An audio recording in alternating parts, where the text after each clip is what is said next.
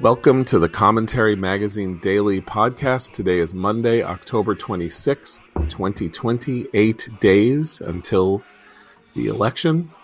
I am John Podhoretz, the editor of Commentary Magazine. With me, as always, associate editor Noah Rothman. Hi, Noah. Hi, John. Senior writer Christine Rosen. Hi, Christine. Hi, John. And executive editor Abe Greenwald. Hi, Abe. Hi, John.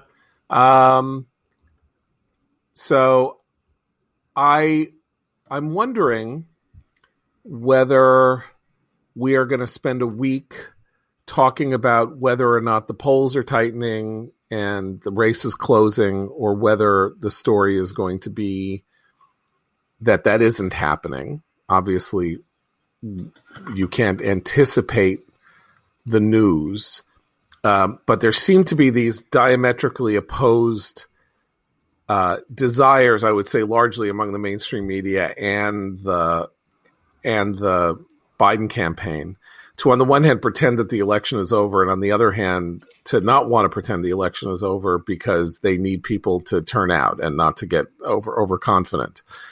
Um, but uh, anything and everything Trump de- does or says, or Pence does or says, is criticized for somehow being uh, an example of um, electioneering, and we should really be beyond that sort of thing, even though we're a week away from the election. Um, I note that uh, enormous amounts of fun was were being made at the idea that Vice President Pence's um, campaigning for the reelection of Donald Trump. Uh, National Security Advisor Robert O'Brien said that uh, uh, Pence was an essential worker and thus needed to continue to go out on the campaign trail despite the fact that some of his aides had tested positive for the virus and that there was immense amounts of fun being made of this as though the uh, act of running for president and the reelection of the president or the election of a new president is not the most essential thing that, that we face. But I think we're now in a position in which anything that the Trump team and the Trump ticket does is considered beyond the bounds of acceptable behavior, even if it's breathing. Uh, because you know this notion that yes, I mean you know if Kamala Harris's aide had tested positive, she would get off the campaign trail in the last week. In the last week, I mean, okay, so that's their spin that they're not doing anything because they don't want to, you know, they don't want to fight the virus. But I mean, that's that's insane. The notion that um, anyone in any proximity to any person who might have had COVID, who is testing negative from COVID, nonetheless needs to like go into a you know sealed plastic bubble forever or for two weeks. That is one very extreme way to deal with this as a mitigation uh, matter, but it is not the only way. And that's testing is not just for the purposes of garnering statistics about who has COVID and who doesn't. It's also about giving us guidance about how you're supposed to behave when you have or don't have the disease. Well, Kamala Harris did take some. Kamala. Time. Kamala Harris did take whatever. you can't say whatever. No, no, I'm no. Over, I'm over no, it now. No, this is like a huge Did witness test. Ah. Tiff. I did what I could. It's over. Um, so yeah, she she she had two staffers that tested positive on October 15th. By October 20th, she was back on the trail. So she did take some time off, but Yeah, but it wasn't the last week. no. Well, and their and their schedule for campaigning has been, as we've mentioned many times, almost you know the, the barren. I mean, there's no. I didn't Biden just called another lid for. I mean, he's doing barely any appearances between now and election day. I will say the other. It, it's going to be such a long week because already over over uh, the course of the weekend, how many stories did you guys see? I saw several where they showed a long line at a poll polling station for early voting, and all we heard about was suppression. I mean, uh, Alexandria Ocasio Cortez was the worst. She's here. She is in New York, totally blue state, saying this. It just because it's a democratically controlled state doesn't mean there isn't still suppression going on. And so, of course, the mockery I think totally justified was that I guess driver suppression happens every time there's a line at the DMV or at the grocery store. I mean, it's ridiculous. So I think we're going to be hearing a, lot of anything but the Biden campaign will be being discussed, and anything that might be some sort of seemingly existential threat to democracy is all we're going to hear about for the next week. Um, so gird yourself, people. Um, the you know, it's interesting because uh, all this talk about voter suppression. You know, New York State is the is the uh, epicenter of voter suppression, but it is not because you have poll taxes or you know literacy tests or something like that. New York plays these games to make sure that people vote as little as possible in most elections they schedule school board elections for January on, on no on no known schedule so that the turnout is 2%. They schedule primaries in September to make it impossible for the primary you know someone in the in the out party ever to succeed in you know uh, establishing a bid against the sitting person in office. That's voter suppression. Like there's there's a whole history of this screwing around with dates of elections in order to make them unclear to people. That is voter suppression. Having Texas does that too, and it's a thorn in the side of voting rights activists. But it the should board, be like moving school board elections. Yeah, yeah it should be. It yeah, but it's a scandal. It is a scandal that you don't vote for these things on election day with everything else, and that these are not. This is done specifically to ensure a turnout of two to three percent in elections, so that they can be gamed in elections that people don't, you know, aren't like the central elections. Uh, voter suppression by making people wait on lines for two hours when people were waiting on lines for two hours in 2008 to vote for Barack Obama, it was a party. It was wonderful. It was a celebration. People were happy to do it in order to vote for, cast a historic vote for the most historic, historic figure of historicity. Um, and now, you know, if you wait for more than five minutes, apparently we live in Soviet Russia. Well, and also at the same time, I mean, of course there are lines. The the degree of virtue signaling for early voting um, I can only go, you know, mostly by by New York. I, I, I mean, you know, the, the, virtue signaling on voting in general is has you know been something to behold for for many an election season now. But I mean, it is so completely out of control now that if every other um, word that you're going to hear is about how you need to get out there right now and vote early um, from every source in the world, well, yeah, they're I mean they're they're creating the lines. I mean, the word vote, these commercials, right, that are, of course, nominally nonpartisan, but are actually just, you know, Biden commercials. Uh, all these things, vote, vote, vote, skits on, you know, purported comedy shows that end with some kind of, in, you know, invocation to vote. By the way, you know, one of the reasons that you don't necessarily want to do these things is you think that only your people are being told to vote when there's a big message about voting, voting, voting, voting. Like, you might want to keep it quiet because you don't want to you know if if the if the trump voter doesn't necessarily want to come out you don't want to like hit them over the head with their responsibility to vote if you're biden. But um yeah the the virtue signaling so like uh when new york's early voting uh, opened on saturday so all over my facebook liberal uh, friends of mine and facebook friends of mine are like i've been online for four hours in the cold but i don't mind. I don't mind because i'm exercising my right to vote you know, it's like, and then, and then somebody, somebody I know like in, invoked this famous thing that, um, Abraham Joshua Heschel said when he stood on the Edmund Pettus Bridge in Selma with the king in 1965 when he said, I felt that my feet were praying. So, so it was like, I feel like my feet are praying in a state that Biden is going to win by 25 to 30 points. Like, you can stay home. you can stay home. Your vote does not matter. Trump is winning this state the way I'm, you know, winning Christmas. Like this is not your vote doesn't matter. I just want to make this totally clear to you. Your vote doesn't matter. Nothing on the on the ticket in 2020, 2020 in you know, in our in this district, nothing's up for grabs. There's no Senate race. There's nothing. Your vote doesn't matter. So virtue signal all you like. Like enjoy. So, uh, this is a bit of a digression, but it highlights something you were just talking about, and also you know, puts a spotlight on the atrophying of the left's comedic talents um, in the age of Donald Trump. So Sarah Cooper, who I don't understand, she's this comedian who lip syncs over whatever Donald Trump says in an affected manner.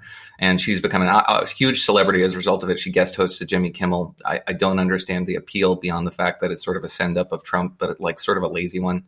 Um, so whatever, she had this video mocking Donald Trump's uh, interview with Lesley Stahl during the climate change aspects of it, where she was going back and forth with Leslie about how uh, uh, we have you know certain scientists disagree and whatever, saying talking about climate change in the very uh, cosmetic Trumpian way without very much comprehension of the issue, but trying to push back against Lesley Stahl and the notion that there's this, you know, uh, consensus around prescriptions to address climate change, not just the existence of climate change. And the, she did her her bit, and at the end of the video, all of a sudden it, it fades to sad music and like pictures of environmental degradation and goes, climate change is no laughing matter. You know, you might have had some fun here, but let's get serious for a minute this is a very serious time and you have to go vote. So it's like even if you had That's a moment of enjoyment, it's beautiful. even if you had like a second of enjoying that, which I did not, but maybe you did, you're not allowed to have that second. Welcome to the Biden administration. Seriously, and yeah, and then you're robbed of that second of levity because yeah. it was frivolous. Can we talk about? There you laugh. Can we talk about Lesley Stahl? Can we talk about the Lesley Stahl interview? Because of course they finally they ran it. Sixty Minutes ran its version. And so uh, all over Twitter last night, people were, "Did you see Trump? Did you see that last the end of the segment? Did you see it? Oh my God! You know the whining. The, the really, this is just shocking." So I I watched it. I watched it three times. I watched the end, the last two minutes. I didn't watch the interview because I watched most of it in the White House version. Right. And he's like, "You're being very unfair to me, right?" It's, it's in this tone. You're being very unfair to me you started out by saying, "Are you ready for some tough questions?" You don't ask Biden tough questions.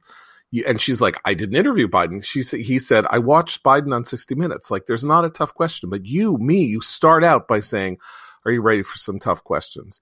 That's why I need social media because I can't get my message out. Uh, you know, beyond you people like that, and then a producer cuts in and says. Lesley, can we just wait because you know we have five minutes until something or other? And then Trump says, I think we've done enough. Mike, I think, Pence, I th- Mike Pence was over his shoulder, right? But he said, "I think we've done enough. I think, I think, I think this is enough. I think you got enough. Okay, thank you." And then he gets, and then he sort of like looks around and he sort of puts his hand up, and then he says, "Thank you. We'll be back in a couple of minutes," and stands up. Okay, this is the Rorschach test of all time because Trump did not lose his temper. He did not whine, actually. He said something very serious, which is, I can't get my message out with you people. You throw Joe Biden softballs. You, you come at me with, hard, you know, with, with the hardest possible stuff. This is not the way it should work. Oh, okay. You know what? I, I think it's fine. I'll be back in five minutes. And then everybody who hates Trump simply brings their Trump hatred to the screen and says, "He's disgusting." My God, did you see this? He's like a toddler. That he what?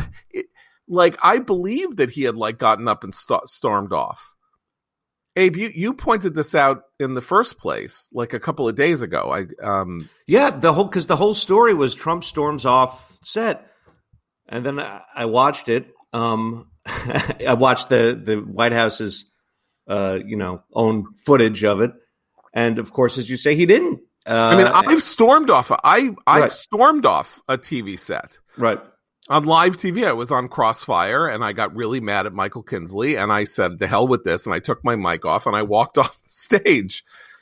Uh, this was like twenty some odd years ago, and you know there were news stories. He was I said I was. It was. If you want to know, I, I didn't mean to make this about myself, oh, but no, there you was have a, to tell the story now. No, the story was that I was brought on to talk about something I don't remember what, and then there was a story in the news, a controversy involving the New York Post, and I was then the editorial page editor of the New York Post, and Michael said, John Podhoretz, uh, this, uh, that at the New York Post. And I said, Michael, I'm not on here to talk about anything involving my employer. We're talking about some issues like, no, no, no, I make the rules here. I'm the one who to ask the questions and you answer the questions. That I said, Michael, you go on like this and I'm going to walk off. And he's like, no, no, I'm going to. And so I said, fine. And then I took my mic off and I walked off the, I walked off the set. So, and I was in a rage. And you know, I I didn't tear the mic off, but I kind of you know yanked it off, and and and that was that was a storming off. So I've actually done this on live TV Trump was very contained and very controlled, and he was using Stahl's behavior to make a point about media unfairness. And whether that's the point he should be making at this late stage in the election is a different issue. But this was a controlled, contained version of it. And then they they go off camera, like they they say, "Hey, you know, we we we you know we're ready to go with the Pence segment whenever you are. And then Trump says, Well, I think we have enough here. Right. It wasn't like I've done here. And to be fair to uh, 60 Minutes or st- you know they didn't retell the story that he stormed off. Somebody at CBS News did, but it wasn't like the official line of CBS News of, of 60 Minutes that Trump had, had you know stormed off and behaved like a baby. Um, did it come from them? I thought it it came from White House people. No, no, that he had stormed off. No, no, no. I mean, no, no, it didn't. It didn't. Anyway, whatever. So I only bring this up to say that you know we're now in a we're literally now at the stage at which uh, Trump's going to swear in Amy Coney Barrett. Apparently, he's not allowed to. You can't swear Amy Coney Barrett in because there'll be a super spreader event if he swears Amy Coney, Coney Barrett in. Now it's a about where he doesn't swear in. I guess. I guess Roberts. Well, the, controversy Roberts. is yeah, Roberts would swear Roberts in. Swear in, but he wants. Understand it is Donald or uh, Mike Pence will preside over this evening's um, vote. Right. And he's having been exposed, you know, or, or within the, the proximity of potential exposure within the last several days. That's the yeah the controversy. No, but okay. So look, this is a this is a the coronavirus. You know, people around Pence getting the coronavirus is just a fantastic opportunity for for the Biden team to just keep the focus on this association between Trump and you know you know the Trump and and Pence are the disease. Mm-hmm. They represent the disease. They have the disease. They're spreading the disease. They're not doing anything to stop the spread of the disease. And this is all the kind of objective correlative of that. And and you know there's nothing that they can do about it. Let's let's move on. And I just want to ask you guys what you thought of Chief of Staff Mark Meadows saying on uh, I guess on Jake Tapper's show. I guess it was Jake Tapper's show yesterday uh, you know, w- we cannot contain the disease. Okay, so I have a sort of counterintuitive take. That's why, that. I, yeah, yeah, when I when I heard him say that, I didn't think that was them admitting defeat. Like we can't do anything. We're we're not going to lift a finger to help all these uh, sick and dying people. I heard a kind of more rational. You can't contain a virus in the way that that I think Meadows was interpreting the question. He talked about mitigation strategies, which is a very different thing to answer. It's okay. The virus is here. We can't stop. You can't stop the virus until there's a, I mean, you can work on a vaccine and whatnot. But I, I think he just, and this is actually indicative of his bungling many times in this job. So I'm not defending his, his uh, performance as chief of staff here because he did the same thing when Trump was in the hospital. He misspoke pretty badly, but I don't think he was admitting defeat. Like, oh, we don't even care. We're not even going to try to stop this thing. I think he was saying you can't actually we can't snap our fingers and end a virus. What we can do are these mitigation strategies. So again, I think there was there was a deliberate misinterpretation, a deliberate weighting of what he was saying to make it look worse than I think he intended. That makes sense. Right. He said we can't contain the disease. We're trying to treat it. We're trying. We're coming up right. with therapies. We're trying to come up with a vaccine. And then Jake said, "Why can't you contain it?" He's like, "Because it's a contagious virus." Now, this then goes to a slightly different point about about Mark Meadows. Right. Mark Meadows is a is a, uh, a congressman from the South. He was elected in 2012 uh, as a Tea Partier. He won 60 percent of the vote in every election that he ran in. And um, I think it's fairly clear, and this is an issue going forward for the Republicans and the Democrats, that he comes from this world of people who have no clue how to talk about issues in a way that isn't specifically directed to people who agree with them about everything. The notion that if you, you know, that that politics is about uh, coming up with a, uh, you know, a message that sort of works for everybody and so you don't say we can't contain the disease. You would know that because you don't assume that your audience A is friendly or B that they share all of your priors about the about these things, which in, in a Republican or conservative context go to this notion that government can't do everything. Government can't do everything. It has a limited role to do various things. And so when when you say, look, we can't contain the disease, that's part of an overall theory of of politics and government and right and left about individual responsibility, collective, you know, and whether or not large scale government action works and all of that. But people who are hearing Mark Meadows talk unlike the people in his district where he got elected four times or three times or whatever it was, they don't share those priors. But you know, it is really what he said is kind of the only admirable um, characterization of the situation. Because on the one hand you have you know the idea that oh yes you, we, we can and will contain it. All we have to do is listen to the science and have a data driven policy. On the other side there is the the trump idea which is that well it's it's a, it's on the verge of going away on its own uh, anyway. It's we're rounding a corner just about there um, what what meadows said is is you know actually um, reasonable Okay, but that only works if you're predisposed to seeing that as a reasonable message. And all the data we have suggests that what voters want is magical thinking, right? What voters want is somebody who's going to come out of the, you know, you know, out of the wings and introduce some containment strategy to this virus and get us all back to normal tomorrow. And that's impossible. But that's not what voters want to hear. So giving them a rational message is only only has downsides. Right. It's a completely So- impolitic. right, but it's So we, can, right. we can't grade it com- purely on you know we ha- we have to introduce some style points here, and on that you know F minus. But that's what I'm talking about. So uh, I think we can agree that what Meadows said, you know, when they when you know when they say when Biden said, you know, Trump could don't condescend to the American people, you know, they can take it. American people are tough. You're not tough. Let them know. Tell them, you know, Churchill, you know, talk about how uh, disastrous Dunkirk was. Like, be brave. Be this. But of course, that's not what they want, because what what Meadows was essentially saying is we can't contain the virus. We're working really hard to figure out how to mitigate it and then how to vaccinate against it and that's that's the strategy that we have. So when Trump says learn to live with it, that is a version of trying to be the serious, sober, adult, tough leader that supposedly Biden says he needs to be, but Right. it's Biden who says we're learning to die with it. Now, I don't blame Biden because it's a good political message, but it is not what he says it is. But what is missing on the conservative side, which is the our message that Trump should and never did fully articulate, and he should absolutely be faulted for, is the personal responsibility aspect of this, right? So Biden's message is, I'm good, me and the government, we're going to save you. We're going to do all these things. We're going to save you from the virus.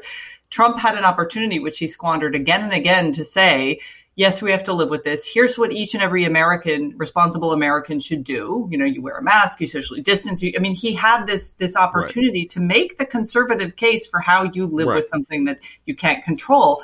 And that's where I really fault him because that allowed Biden and the magical government thinking is what I would call it, Noah, because it, it's the idea that the government's going to come in here and solve this. It can't. So he's right to say it can't, but he completely didn't give Americans a way forward who don't want the government to solve this problem for them entirely. Now, there are two possibilities of what's going on with Trump in the last week. I'm going to lay out the two, and then Abe, tell me what you think of them. You know the whole where he gave the speech and he said, "COVID, COVID, COVID." It's always COVID with them. If a plane crash, 500 people die in a plane crash, they would say COVID, COVID, COVID, right? And mm-hmm. then this morning, making it clear that this is that that was not a one-off. He literally tweeted, "All they say is COVID, COVID, COVID."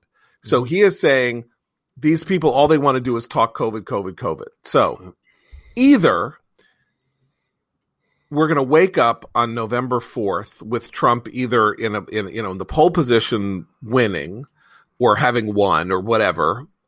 Um, and we're going to look back and say he knew something. He knew something. American people are sick of COVID. They want a president, you know, they they won't say it, they won't tell pollsters, they won't admit it, but what they want is for someone to say talk about something else. Enough with this you know, I'm not getting it. No one I know is getting it. This is enough already. And they're tell they're saying they care about it more than anything else, but they don't really. And so I'm the you know I'm I'm the voice of the silent majority. That's one. Now either that's his id or his you know animal cunning instinct understanding of the voters that he showed with the way he talked to the white working class, or they have polling data to suggest that this is a powerful message do you think they have polling data? Because all the polling data I'm seeing say it doesn't work. I think it's striking that he won't let it alone. But of course, in the last two weeks of 2018, which we should get to, actually, I'm going to stop and then we can get to that. So, Abe, what do you what do you think? Uh, I think he's on that message because it's entirely um, based on his own desperate need to to move beyond the idea that um, he is the COVID president and the the nation is destroyed as a result of his pitiful response to the virus. I think that is purely it, um, because as Noah's pointed out, when he's reacting um, with any degree of sort of um, tactical consider- consideration to anything, we know it. He he he announces it uh, one way or another. You mean he reads the stage? Yeah, yeah, yeah, he reads the stage directions, right? Yeah. Uh, Noah, Christine, what do you what do you think? I mean, Meadows has been cleaning up his remarks all morning. He was supposed to do a CNN hit, I think it was um, one cable news hit, and then there was they had to cancel right away because there was a security event apparently, or at least that was what they said. But then he was talking to pool reporters, and he said, you know, the only person waving a white flag along with his white mask is Joe Biden. We're going to defeat the, the virus. We're going to control it. We're going to try to contain it as best we can. But if you look at the full context, I was talking about therapeutics and masks, so on, so on and so forth. So if there's a there's no strategy here. Obviously, this was a failure. And the sort of the jibe or the, the little jab over mask wearing again suggests, I mean, we've been talking about this. It's not 90% of people wear masks, but polls say 90% of people wear masks. So going off on an anti-mask rant uh, is, is bereft of any strategic insight. I would I would also add that for for all of us who have done our best to wear masks because we're supposed to, making fun and mocking mask wearing is basically saying to all those Americans who've done their best, even if they haven't reached the 90% uh, saturation rate, is, is not good. That's not good because right. people, it's, it's annoying to wear a mask. A lot of people have been trying to do it and because they feel it's the right thing to do from a public health perspective. And to hear the chief of staff say he's wearing a mask, that's, that's a bad message. Right. Now, the whole thing about these messages at the end is this question of, of how many people are yet undecided in this in this election and whether or not they are finding themselves whipsawed between I think essentially wanting to vote for Trump or you know they they would have voted for Trump under other circumstances but now they they they won't want to. And this notion that uh, Trump is kind of speaking to them directly like into their you know into their ids it's like you know those people and what they're the way they're talking and the way they're handling it and what they're doing and how they're basically fascists who want you to walk around in a mask and I'm not that guy. The question is whether there are enough people who say would be inclined to vote for Biden among those, you know, undecideds who are scared by Biden's you know, the socialism, whatever you want to call it, are scared by Biden's ideological or the party's ideological uh, predilections, who are turned off by the COVID, COVID, COVID message. So you would have that it may appeal to people doesn't mean that it doesn't equally offend the tiny number of people left who haven't made up their minds, and therefore, at best, would be a wash if it's not a kind of bizarre thing to be saying if everybody in the news is saying we're in the middle of a second wave and that you know we now have more cases than we've had in 4 months. And obviously that number is going to increase as we approach the election because one thing that happens when case numbers increase is that they keep increasing by definition. Like you know uh, this is a kind of you know algorithmic effect and people it has to sort of burn through the population again for it to start declining again it doesn't just rise. It won't just go up a teeny bit and then disappear. Um, on the other hand, like I say, if we wake up on November 4th and Trump did a lot better than we think, we're going to have two possibilities. One of which is that, uh, you know, the polling has m- mismeasured uh, his support from the beginning. And the other is that he knew something about the PC nature of the COVID and mask and stuff response and how to get at people's you know deepest inner feelings that you know whatever is left breaks for him and not for for Biden. Uh, now let me uh, pull back for a second and talk to you about we have a sort of a different kind of sponsor for this episode. Uh, it's the Jordan Harbinger Show, which is a podcast well worth listening to. Jordan's show, which Apple named one of its best in 2018, is aimed at making you a better informed, more critical thinker so you can get a sense of how the world actually works and come to your own conclusions about what's happening even inside your own brain. there's an episode for everyone, no matter what you care about. The show covers stories like how a professional art forger somehow made millions of dollars while being chased by the feds and the mafia. And Jordan's also done an episode all about birth control and how it can alter the partners we pick and how going on or off the pill can change elements of our personalities. Episodes with topics I find intriguing. Uh, the fight to defend the free world with uh, H.R. McMaster, former national security advisor, uh, principles of investing with the great uh, hedge fund guy Ray Dalio. The prospect covers a lot, but one constant is Jordan's ability to pull useful pieces of advice from his guests. You'll find something you can apply to your own life, whether that's an actionable routine change that boosts your productivity or just a slight tweak in your mindset that changes how you see the world. So go to jordanharbinger.com or search for the Jordan Harbinger Show that's H A R B as in boy, I N as in Nancy, G E R on Apple Podcast, Spotify, or wherever you listen to podcasts. Um, so, uh, in the last weeks of the 2018 race, you may remember that uh, that Donald Trump and Fox News uh, went absolutely um, bananas over this story about the caravans coming up from Central America to sort of attack the border, which had started in August and was a real story. Like these NGOs were, in fact, uh, encouraging people to create essentially a wagon train from Central America, from Guatemala, Honduras, and Guatemala up through Mexico to go to the border in large numbers to kind of challenge American immigration policy effectively. And so it was the they're coming, they're coming, the caravans are coming. All the polling data was looking bad for Republicans. And then the Kavanaugh nomination happened and the fight over Kavanaugh happened and and and muddied the picture a little bit, which we can get to. But I think everybody froze in place and was saying, hmm, you know, maybe they know something. Like, I, I don't get how this is helpful, but you know, he's activating immigration. He's going all this, you know, I don't know, you know, maybe this is the save they're going to need. And it's, you know, and particularly because, you know, MSNBC hates it. That's good. And all of this. And then, and then Republicans lost 40 seats. And then they did okay in the Senate and didn't lose the Senate. I think I think it's pretty much understood that that was in part an the the Senate effect was the Kavanaugh effect that it gave something for conservatives in these states and Indiana and South Dakota and stuff to rally the the base which had gotten depressed and to get them to at least vote for the senator.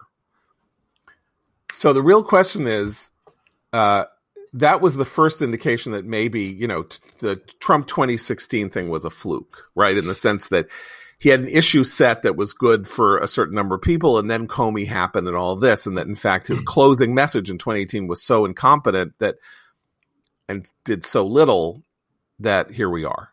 So uh, I just wanted to bring that up and see if you guys had any thoughts about this, you know, in relation to 2020. Noah, do you? Oh, Christine, go ahead. Oh, I, I, just want to say that I think there's a there's there's been a tendency with Trump because of the the degree of the upset of 2016 um, I think of the people who see like Jesus in their burnt toast. You know, there's a way in which when he when he he's done something, and we keep trying to find Jesus in the burnt toast, but at some level, some of this stuff you said fluke. I think they're really dumb luck. Really should be something we give a lot more weight to. Which is actually the counterpoint to that is why, unlike a lot of our our admired friends and colleagues, I don't think he's an existential threat. You know, I don't think he's a fascist who's going to stage a coup like the New Yorker is planning for. So I, I, I, think that's two sides of the same coin. But yeah, I, I don't think he really knows that much. I think he's also, because he's shown some narcissistic personality traits, he surrounds himself with people who tell him the interpretation they think he wants to hear about his own role in the world which means which makes him a poor leader, but it also makes him really believe his own uh, hype, and so he might think, ah, so one person, Stephen Miller, might have told him, "You talk about these caravans, you're gonna, it's gonna be amazing. The Republicans are all gonna, it's such a winning issue." Um, but it wasn't like because one guy who he happened to listen to or one Fox show he happened to hear uh, can sway him very easily. So yeah, I'm not I'm not sure there's a lot of strategy. I don't think there's the 4D chess thing going on here for him. Noah, what do you think?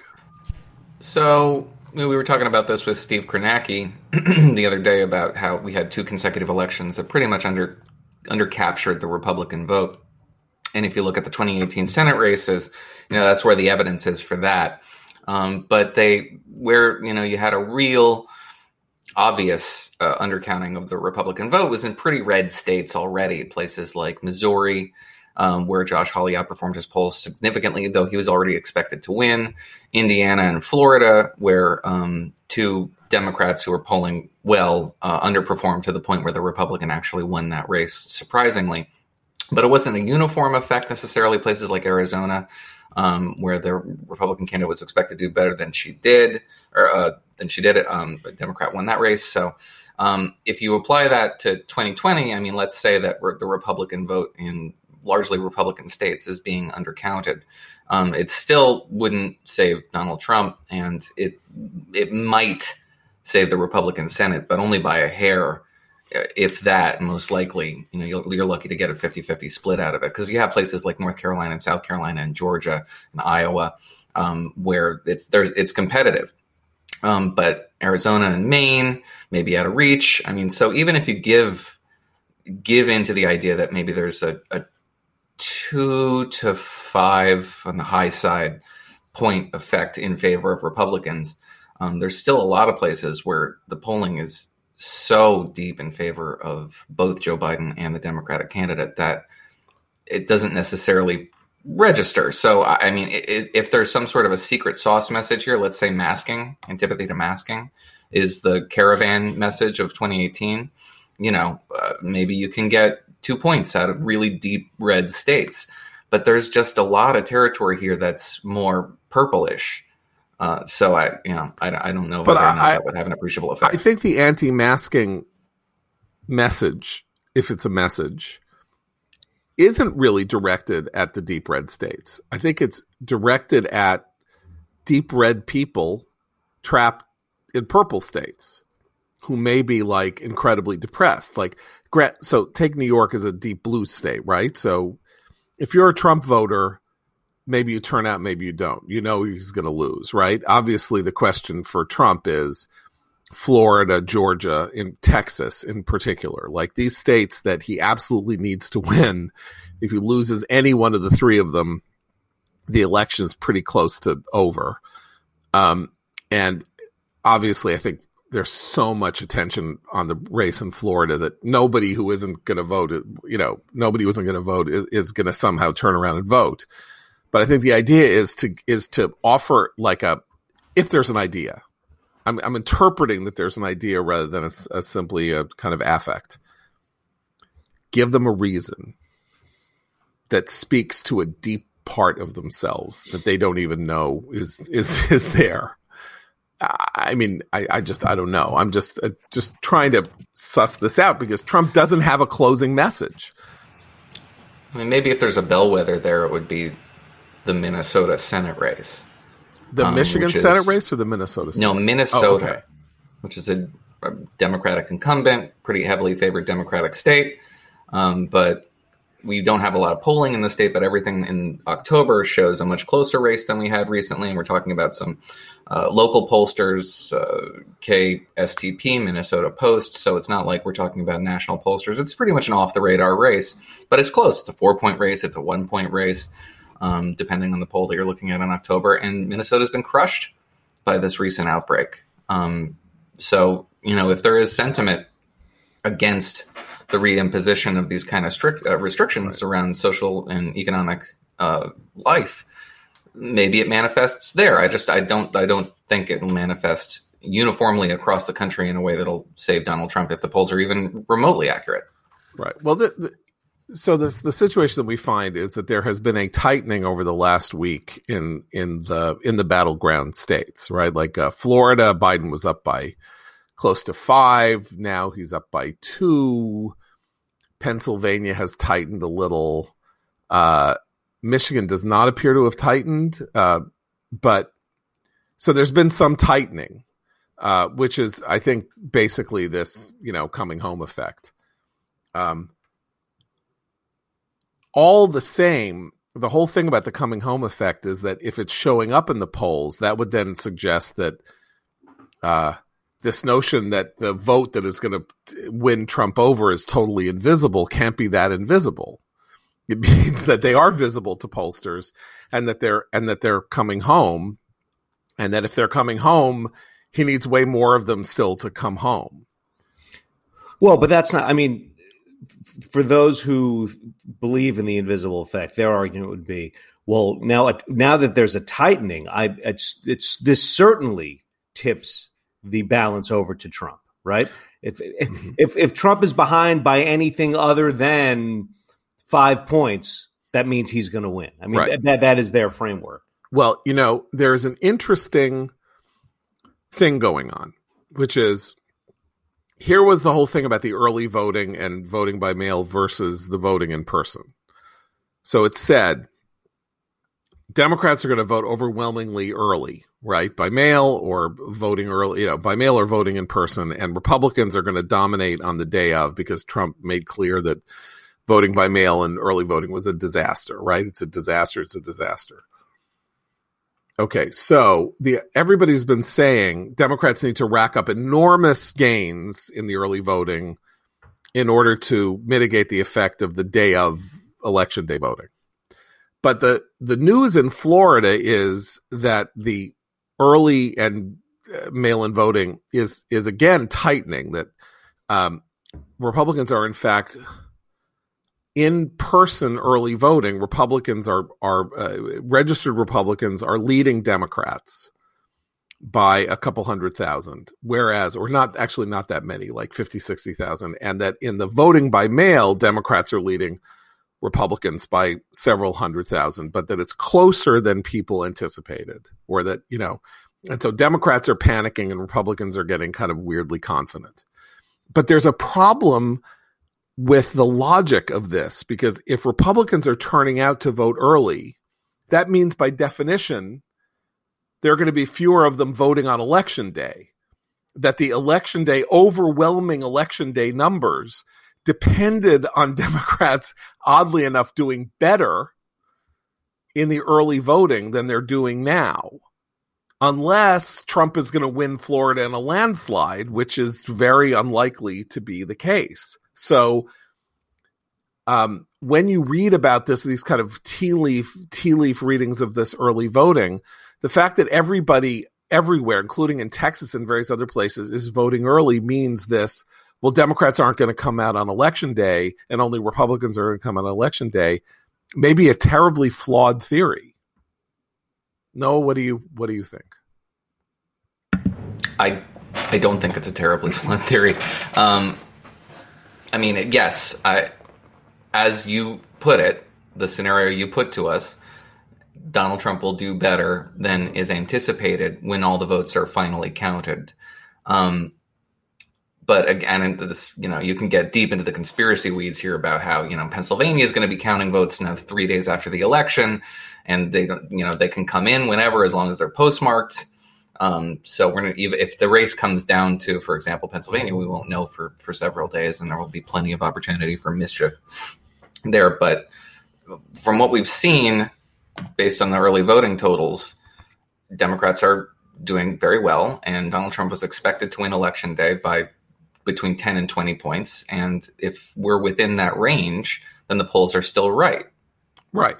But I'm just saying that if Republicans are turning out and forced to vote early, the notion that then they're also going to vote, they're going to win election day by 10 to 20 points, because it's not that Democrats aren't going to vote on election day. It's that they were more, you know, they were saying they were going to vote early for the most part. We do have numbers. I mean, Florida's a terrible metric for this because terrible. Florida's been doing Right. Yeah. Florida's doing a right. lot of heavy absentee and early voting yeah. forever. Right. Um, uh, there's a poll out from the University of Wisconsin, which is um, which does uh, uh, Michigan, Wisconsin, and Pennsylvania, that that uh, shows that among those who tell the pollsters that they voted early, and these are small samples, like 200 each, but because the margins are so lopsided, you can sort of trust that they're they're pretty close to the mark. Uh, if they were close, you couldn't trust the numbers, but it's like 75 to 90 percent are voting uh, are voting for Biden in in those states in those three states. It's like 90 percent or 89 percent in Pennsylvania, 77, 75 in Michigan and Wisconsin. Um, you know, the truth is that if those numbers, I don't know when early voting ends or how this works, but um, those numbers are like pretty astonishing. You're not supposed to read tea leaves about early voting because you don't know how what turnout's going to be like on election day. Um, but if you can bank an early lead, you know, of 70, you know, then you basically have to make all that up to just get it even and then fight for every vote that goes down down the road. Um, so once again, it seems more as likely that Biden is going to win a landslide as that Trump will somehow, you know, basically scratch out a hard scrabble victory in the electoral college. Um, all, all that that I think is the one piece of evidence that we we can glean from this, you know, these early voting numbers. Which, by the way, you couldn't pass a federal law for this, but this notion that we know who's voting by party is terrible this is a terrible thing that we know who's voting by party. You know, we're not supposed to know anything about the vote official. We're not supposed to have official numbers about what voters are and who they are and what they're like ever. It's a secret ballot. That's not just the count. That means who these people are, you know, like, so you then know, well, okay, we got to gen, gen up this number of votes or that number of votes. This is a terrible precedent that is being set. Um, I think. I mean, I, obviously the precedent's already been set because the, some of these states do it and some of these states don't do it. But you know, there should be some kind of good government movement to ban the you know the counting by ballot by party member because I you know this is just information the party shouldn't have and that we shouldn't have about voters. We should have no information about voters whatsoever unless it's supplied voluntarily, you know, in exit polling. How's that for good government stuff? Well, as someone who's being relentlessly harassed on text messages for local elections here in DC, I would totally support that. I mean, they, and they're so wildly wrong about you know both party affiliation and what I, it, but but they're just constant. It's a constant yeah. stream of text messages. So, yeah. Okay. Well, we got we got uh, we got a week to go. We don't want to bore you. So, uh, because we're just basically going to be talking about the same stuff every day. So, we're going to try to find new angles and try to, you know, gussy it up a little bit. So, I'm going to call a close to this for Abe, Christine, and Noah. I'm John Podhoretz. Keep the candle burning.